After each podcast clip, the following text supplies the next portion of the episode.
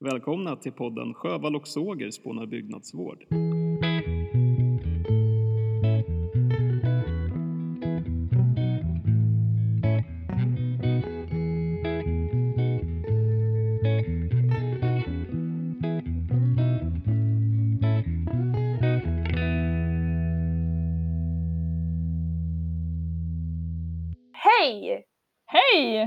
Halloj! Välkomna allihopa till Sjövall och Sågespånar byggnadsvård.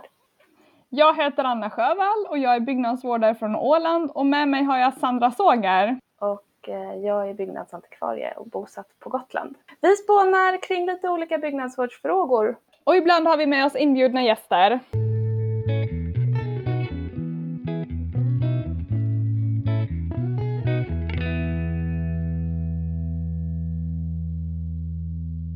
Och i det här avsnittet har vi med oss Rasmus Norling och han jobbar idag på Länsstyrelsen i Östergötland. Och han är landskapsantikvarie i botten och han har väldigt spännande erfarenheter från Kiruna som vi idag ska prata om bland annat. Han jobbar ju också som länsombud för Svenska byggnadsvårdsföreningen och har Värmland som sitt eh, område där som länsombud. Välkommen Rasmus! Tackar, tackar! Hur har du det? Jo, men det är fint. Du, du befinner dig i Värmland nu va? Jajamän. Nu är Vad det härligt. ett vintrigt, vackert Värmland. Ja. Och du Sandra? Ja, jag är på Gotland och Ja. du är på Åland Anna. Vi är Ja, spridda precis. idag. Men vi, Vi är väldigt ändå. spridda idag. Mm, kul! Mm. Hörni, ska vi dyka rakt ner i Kiruna och i- din roll där Rasmus? Det kan vi göra. Det, jag var ju där uppe i ungefär två år och hade ett vikariat som kommunantikvarie. Mm. Mm. Vad, vad gjorde man som kommunantikvarie i Kiruna? Ja, förutom de sedvanliga eh, uppgifterna som kommunantikvarie Mm. i att eh, hålla ett öga på eh, den administrativa kulturmiljön och bygglov och sånt så tog, upptar ju det faktum att stan ska flyttas en hel del tid. Och eh, var ju ett ganska stort projekt. Som höll på, som redan hade börjat då när du eh, kom dit? Och, Ja, det var igång när jag kom upp dit. Det började man ju planera för ganska länge sedan. Det är väl tio år sedan man började planera för det, men eh, det är väl Mm. nu som det har tagit fart ordentligt kan man säga. och det Mm. kommer väl pågå i flera år framöver? Jajamän, det kommer pågå under lång tid. Det är ju, det är ju ungefär en tredjedel av stan som måste maka på sig så att det är ju Mm. förmodligen ett av världens största projekt inom både inom stadsomvandling och framförallt inom eh, byggnadsvård att hantera det där. Vilket år var du där Rasmus? Oj, ja, nu måste jag tänka här. 2018 började jag väl Mm. och i mars 2018 tror jag att jag började och sen så slutade jag väl i augusti 2019. Måste det väl ha blivit. Just det. Mm. Det är inte så länge sedan. Nej. Det är ju världsunikt att flytta en stad, eller hur? Ja, eller i den här skalan i varje fall. Det har hänt på andra ställen men då har det väl mer varit samhällen, större byar som man har flyttat. Mm. Men i den här skalan så är det världsunikt. Det jag däremot eh, tycker glöms bort lite ibland det är ju det här att man gör ju samma sak i Malmberget och där avvecklar man ju stan. Mm. Eh, och det har hamnat Just det. lite i skymundan bakom Kiruna för det är ju en jättegrej som görs i Malmberget också som på sätt och vis nästan är större än i Kiruna. Nu kan jag inte jättemycket om just Malmberget men det är värt att komma ihåg att man Mm. avvecklar den stan också i, i samma skede och av samma anledning egentligen. Men man, man flyttar ju staden på grund av att eh, just malmbrytningen liksom kräver mer plats och att, att gruv, det blir rasrisk. Är det Jo precis, eh, i och med att malmkroppen kan man säga den lutar in under staden. Och det Mm. innebär ju att ju djupare ner i gruvan de kommer, ju längre in under staden kommer man. Och när man har tagit bort malmen så blir ju såklart marken och berget ovanför instabilt, för det vilar inte på något längre. Så det är ju anledningen. Mm. Jag tänker att vi kanske kan prata lite om hur Kiruna bildades. Att det kan vara en intressant ingång i, i hur och varför det flyttade. Ja, absolut, för det är ju, Kiruna blev ju till på grund av gruvan. Mm, och Mm. hade det inte varit för gruvan så hade det inte funnits något i Kiruna. Utan det är en helt skapad stad som till och med är byggd utav LKAB för att eh, det ska finnas bostäder till gruvarbetarna. Det som är intressant är ju att man skapade ju en mönsterstad. Man ville inte ha det som det hade blivit framförallt i Malmberget men även i många andra gruvorter att det blev en kåkstad och man, utan istället så tog man ett kraftfullt grepp och LKABs första disponent Hjalmar Lundbom hade mycket kontakter med både konstnärer och eh, stadsplanerare och arkitekter. Så att Mm. han plockade upp eliten inom både konst och stadsplanering för att han ville bygga en vacker och bra stad. Och det innebär ju såklart att det finns ju väldigt Ja. mycket vackra och intressanta kulturmiljöer där som berörs av stadsomvandlingen. Eh, Mm. inte minst kyrkan vill jag säga som ju har vunnit pris i en omröstning som Sveriges vackraste byggnad och som ju kommer bli ett jätteprojekt att flytta. Mm. den ska flyttas, kyrkan. Den kommer flyttas. Mm. Ja, just det. Men stadshuset är rivet. Eller är det kulturhuset? Vad kallar man det? Ja, det ko- kommer väl för alltid att vara en av de svåraste sakerna jag har gjort i jobbet att riva stadshuset. Mm. Eh, Du fick vara var med om det alltså? Ja, det, det var... Ett av de första ärendena som landade på mitt bord var att ta hand om stadshuset. Och eh, det är jättetråkigt, men det, det är alltid svårt att flytta stenhus. Mm. Eh, Och framförallt, framförallt när det börjar luta så är det väldigt svårt att flytta stenhus. Och stadshuset var ju en jättekoloss också. Det var ju ett väldigt Mm. stort hus.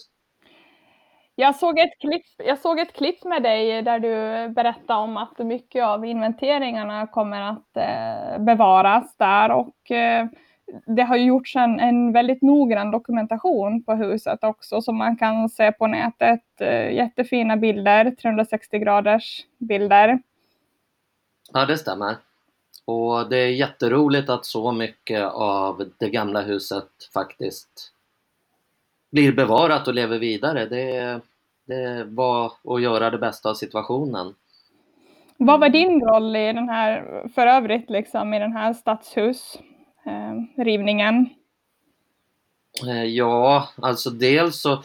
Jag fick ju ta, ta över kan man säga när eh, ordinarie kommunantikvarien gick på föräldraledighet. Och då fanns det ju en lista som var framtagen med föremål som föreslogs bevaras. Mhm. Och den var ju framtagen utav kommunen, eh, Länsstyrelsen och LKAB tillsammans. Mm. Eh, och det jag hade, alltså det jag fick ta mig an då, det var ju dels att säkerställa tillvaratagandet utav de inventarierna. Det var också att eh, följa dokumentationen och också såklart handläggningen av rivningslovet och beviljandet av rivningslovet. Mm. Eh, och sen så var det väldigt mycket hands-on att vara på plats i huset Mhm. att eh, följa alltså tömningen av huset så att säga och värna kulturmiljövärdena där. Eh, Att se till så att de blev demonterade, att se till så att de blev flyttade, att de blev mellanlagrade, hela den biten. Hur var stämningen i huset och i, ja, under tiden du var där och jobbade? Det var vemodig ska sägas, alltså det var ett älskat hus och det var ett väldigt långt farväl Mm. utav huset där både personalen och eh, inte minst Kirunaborna, vi hade öppet hus väldigt länge och fördjupade guidningar och tog fram en utställning om huset och såg verkligen till att tacka huset för de år som har varit. Ja. Mm, så att det, var- det, var, det var vemodigt och sorgligt att huset försvann och det märktes att det har varit ett väldigt älskat hus. Ja. Samtidigt som man ju har den här synen där uppe att gruvan ger och gruvan tar. Det är gruvan som ger mat på bordet. Mm. Och man, vet, man är vä- väldigt medveten om att hade det inte varit för gruvan så hade det inte funnits något Kiruna. Men jag tänkte på just det du sa nu, att om det inte hade varit någon gruva hade det inte varit någon Ki- eh, Kiruna. Och att eh, alltså det måste ju ha rivits förut och flyttats på eh, för att utveckla staden. Ja, det har det gjort. Det har, eh, det har flyttats hus och rivits hus eh, ganska länge egentligen. Nu kommer jag inte ihåg exakt hur länge i huvudet men det är åtminstone sedan 60-talet så har, ju, har det, man ju gradvis rivit och flyttat. Men i och med att det var på 60-talet så rev man väl mer än man flyttade då för tiden såklart. Mm. Mm. Eh, Men det var, det var ju det att då var man ju mest inne på sitt eget eh, industriområde. Och sen var man ju inne på, Kiruna är ju egentligen tre städer i en kan man säga. Man har bolagsområdet där LKAB byggde arbetarbostäder. Mm. Som ju var helt och hållet ägt av LKAB. Eh, Man har SJ-området där gissa vilka byggde sina arbetarbostäder. eh, neråt, ner mot järnvägen till och sen har man municipalsamhället som ju är den fria staden. Mm. Mhm. Och i bolagsområdet låg ju närmast gruvan och industriområdet vilket ju innebar att då var man mer inne på sin egen mark Just det. eh, och, eh, och gradvis kom närmare stan. Men det som hände nu 2019 var ju i någon mening att man tog klivet in i municipalsamhället och man tog klivet in i stadens centrala delar. Kommer man kunna se tillbaks på den här flytten som en del av Kirunas kulturarv och att det finns ett kulturvärde i också den här flytten? Ja och nej skulle jag vilja Ja. säga på det. Eh, det. Därför att det blir, givetvis så blir det en stor och viktig händelse i stadens historia och på det viset så blir det ju en årsring i staden. Mm. Eh, Mm. Sen tycker jag, man, man har gjort ett jättebra arbete med kulturmiljön och pekat ut de viktigaste byggnaderna. Eh, Så att man får definitivt med sig den delen av kulturmiljön.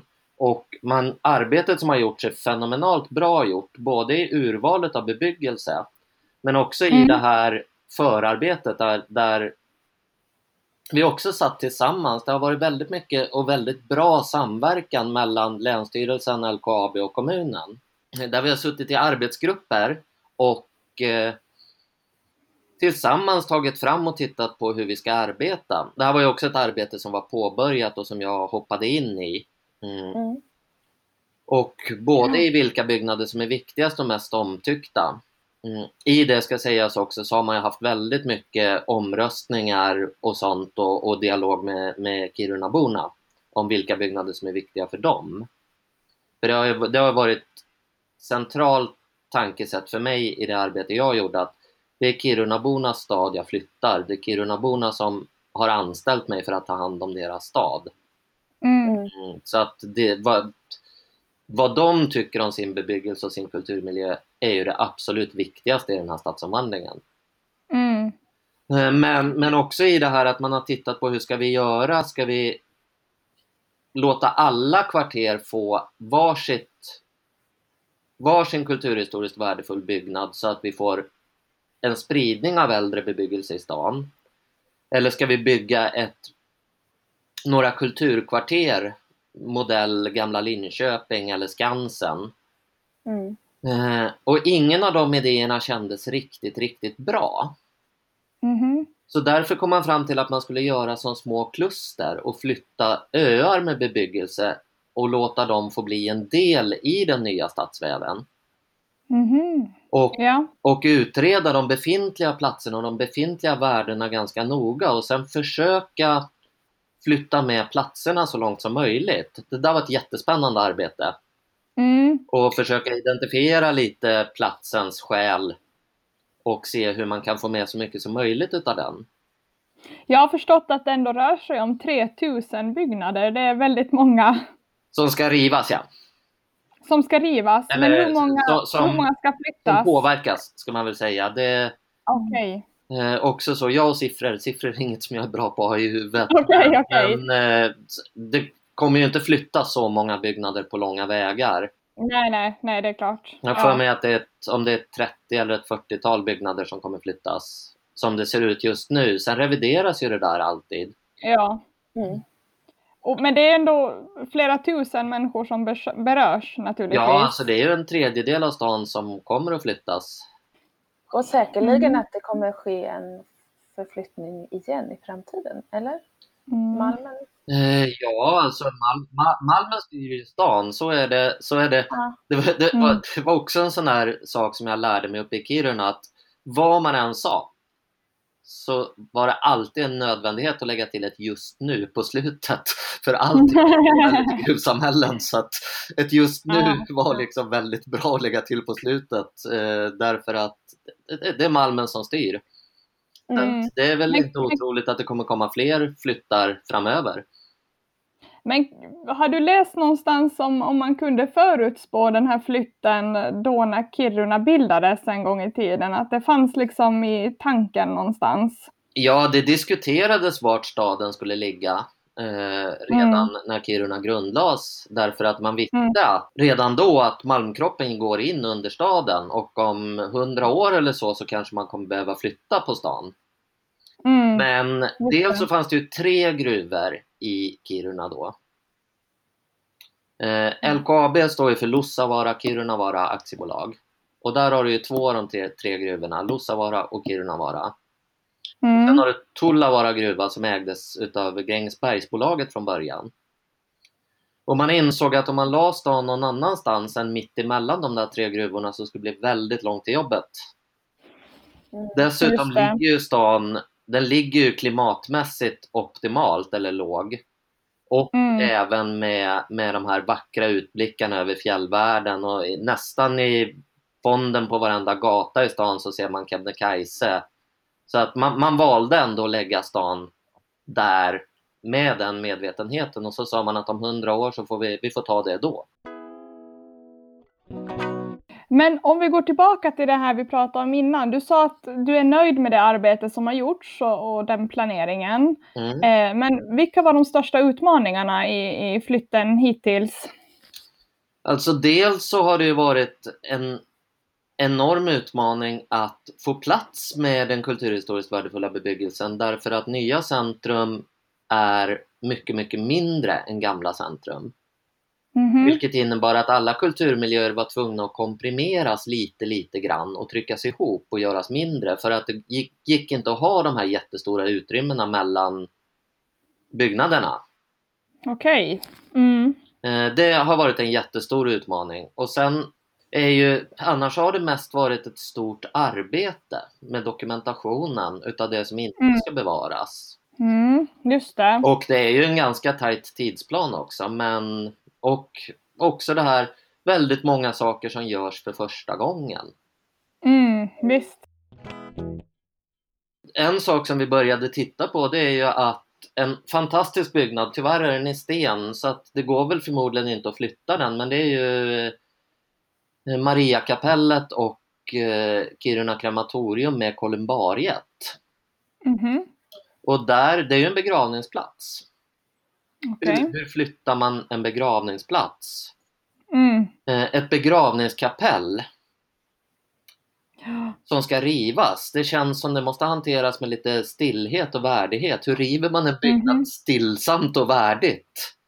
Absolut. Hur flyttar man en minneslund? Mm. Svåra beslut. Det är väldigt många komplicerade beslut i varje fall. Ja. Eh, är det. Men som måste tas antar Ja, de måste ju tas. kommer de rasa liksom. Mm, Och det Mm. kanske inte alls är värdigt. nej. Mm. Mm. Så att det är väldigt mycket så här att det här görs för första gången.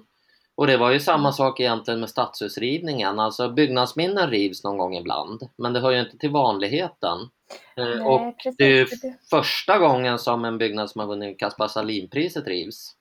Att hur, hur Men- hanterar man de känslorna? Mm. Eh, Och ja, nej. Och att man medvetet då eh, eh, tar bort det, som man har pekat ut som unikt och, och värdefullt. Mm. Liksom. Att, att, eh, att det blir eh, ett problem i sig.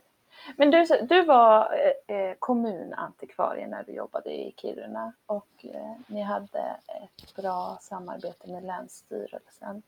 Men har det någonsin varit så att du upplevde att lagstiftningarna krockade i era beslut? Ja, det är också det är bra att du sa det, för det är också en sån här problematik som är lite komplicerad. Att Mm. för att kunna flytta en byggnad så måste du bevilja rivningslov för den. Och då Mm, måste du ju precis. häva det skyddet som den har i detaljplan.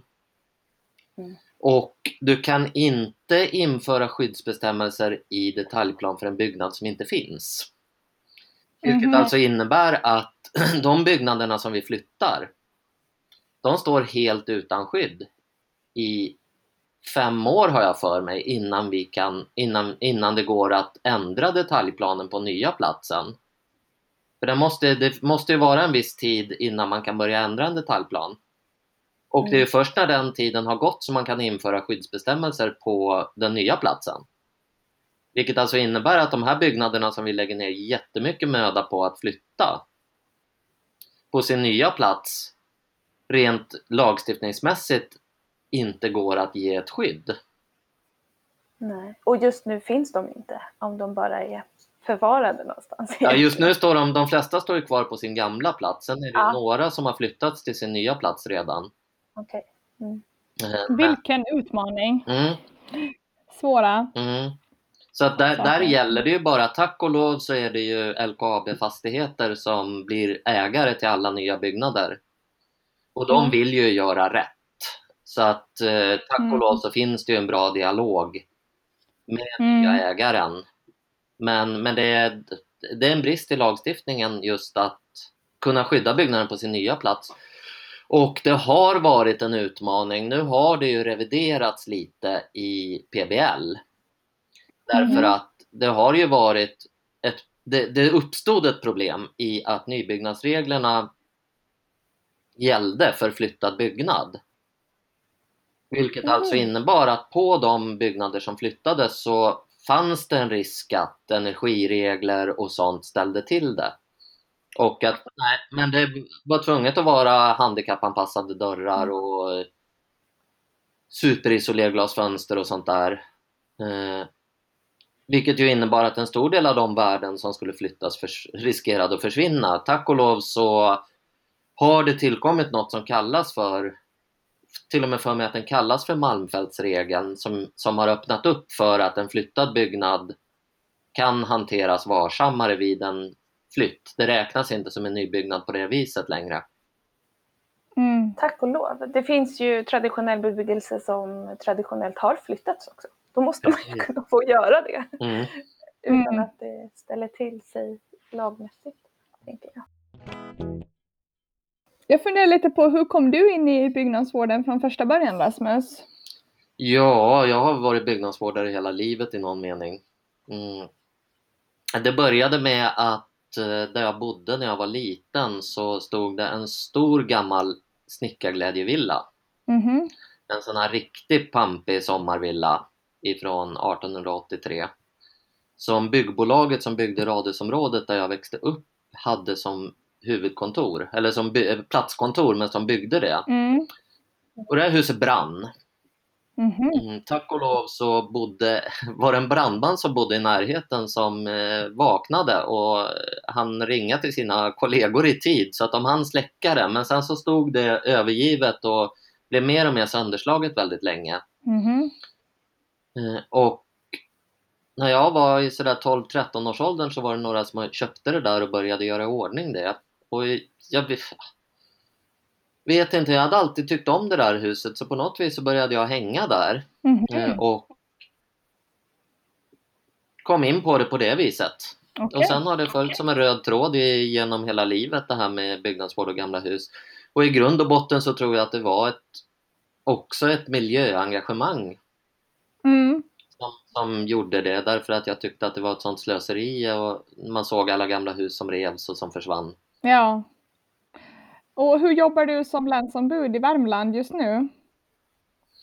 Ja, just nu, vi ska sägas, vi har varit lite dåliga på att vara så aktiva som vi har velat i Värmland. Eh, Mm. Det har varit en hel del eh, arbete med att faktiskt rädda byggnader och att skapa debatt och diskussion Mm. kring, eh, stats, eller, ja, kring rivningsprojekt och byggprojekt. Mm, bra. Eh, en hel del rådgivning har det varit. Mm. Är det privatpersoner då? Eller? Ja, det är privatpersoner Ja, precis. ja. Mm. Mm. Så det är väl mest det som det har blivit. Härligt. Mm. Och, din roll just nu på Länsstyrelsen i Östergötland, vill du berätta lite om det också?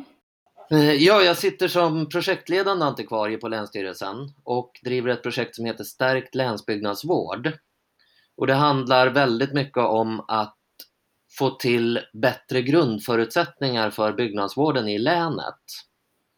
Det är ett folkbildande projekt Mm. och nätverksskapande projekt och det handlar om att få ut kunskap och öka intresset för byggnadsvård.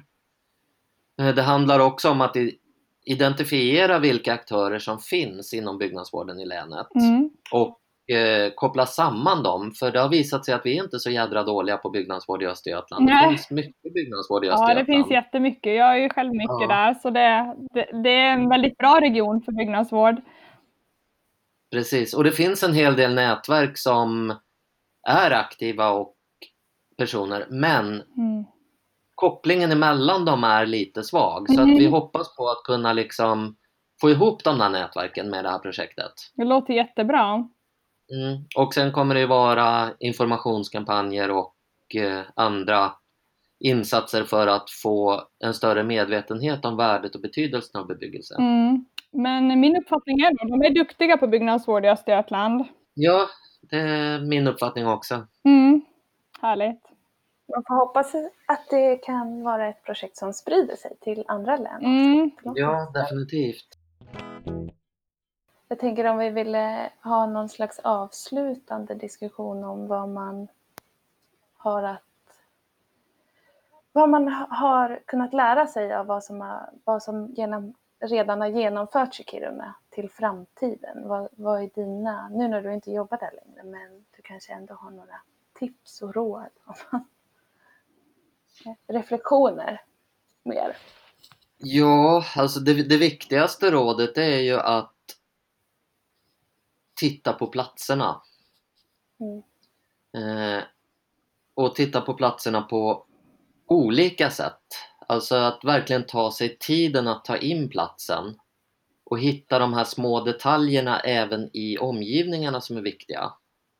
Mm. Eh, Att ha en bra dialog och att ta med det här i tid därför att det blir problematiskt när det kommer in för sent. Mm. Eh, Och inte minst att gäller det de byggnader som inte kommer flyttas utan de byggnader som kommer rivas. Att ska man ha lite synpunkter på något som hade kunnat bli bättre och som förhoppningsvis kommer bli bättre men som lite riskerar att tappas bort Mm. i stadsomvandlingen uppe i Kiruna så är det ju det här med stadsåtervinning och återbruk. Just det. Och de, de processerna måste börjas väldigt, väldigt tidigt. Mm. Inte minst inventeringen av vilket material som finns. För tanken var ju storskalig stadsåtervinning, att det är material som frigörs, eller vad man ska säga, när den gamla staden rivs. Mm. Skulle ju bli byggmaterialet till den nya staden. Mm. Men ska det kunna fungera då måste arkitekterna måste veta vad som finns och de måste veta det väldigt, väldigt tidigt i processen så att de kan rita in exempelvis tegel ifrån en gammal byggnad i en ny byggnad. De måste få alla mått och det Mm. som behövs för att det där ska fungera det är en professionell station för rekonditionering av det befintliga materialet. Och där skulle man behöva ha en arbetsgrupp som tittar på materialet. Man skulle behöva ha en antikvarie som sitter med. Man skulle behöva ha en konservator. Men man skulle även behöva ha några hantverkare möbelsnickare, målare som är kunniga, som sitter och tillsammans arbetar och som kommer in väldigt tidigt i processen med rivning. Och det är ju världens möjlighet uppe i Kiruna för här vet man ju långt innan vilka byggnader som ska rivas. Och det är samma ägare som äger alla byggnader. Eh, och dessutom är det den ägaren som i hög grad är beställare utav de nya byggnaderna. Så att jag, jag hoppas verkligen att det blir ett omtag med det med stadsåtervinningen och återbruk av material. För, för att citera arkitekturkritikern Ylva Frid som skrev en artikel om just om eh, rivningen av stadshuset som jag tycker är så mitt i prick. Vad är det för mening med att sortera mjölkpaket när vi slänger hela hus på soptippen? Mm, Verkligen. det var bra Det- sagt. Kloka ord. Det är Ja. så, klokt, så klokt formulerat. Jättebra.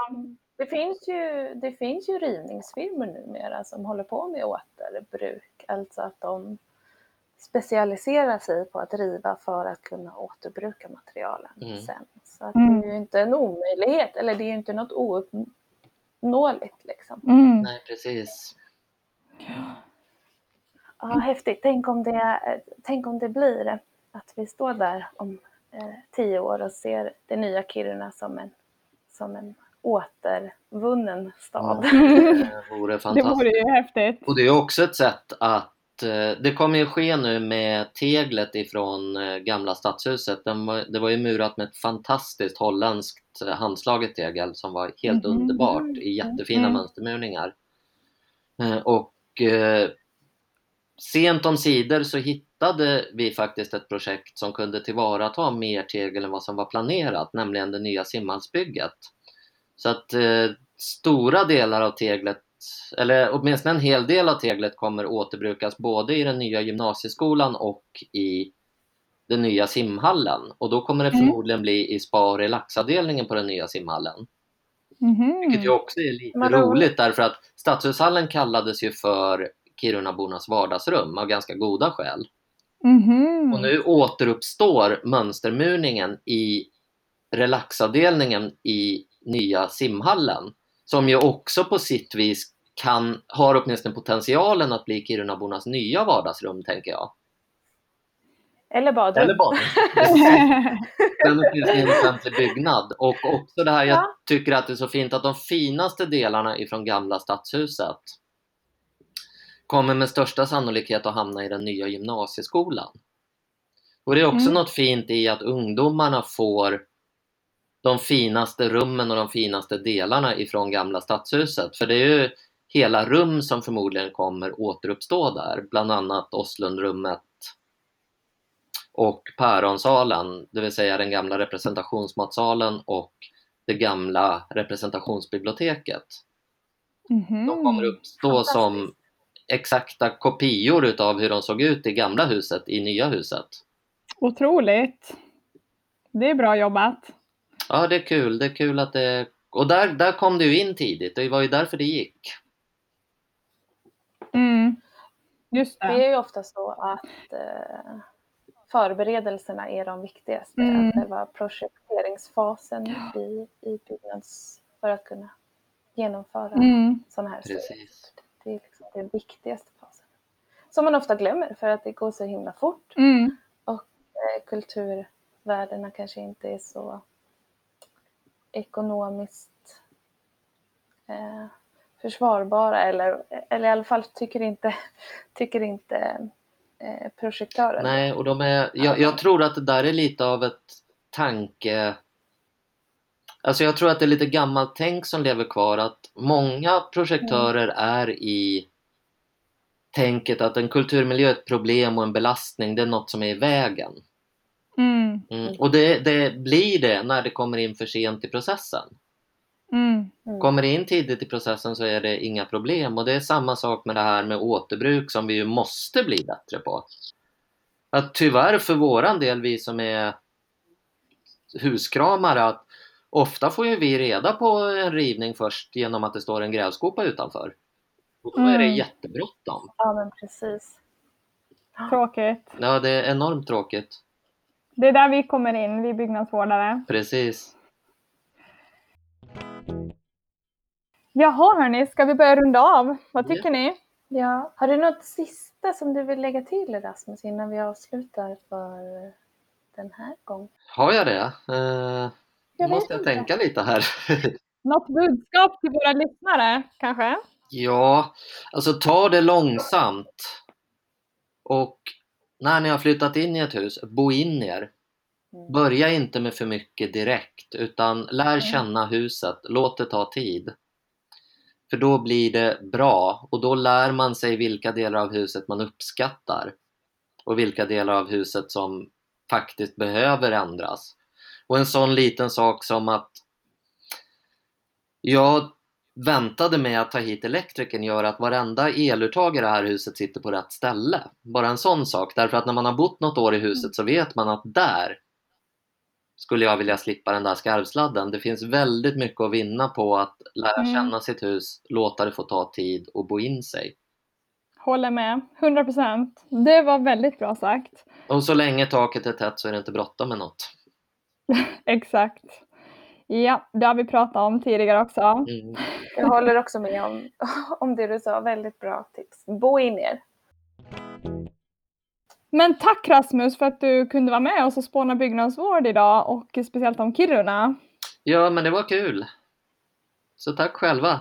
Och tack alla lyssnare för att ni har lyssnat på oss i det här avsnittet med Rasmus Norling. Och eh, som ni vet så kan ni alltid hitta oss på sociala medier. Instagram och Facebook. Ni söker på Sjövall och sågare så hittar ni dit. Och har ni några önskemål på gäster eller teman så skriv gärna till oss eller hör av er på något annat sätt. Det var allt för idag. Tack så mycket hörni. Tack och hej då! Hej då! Hej då!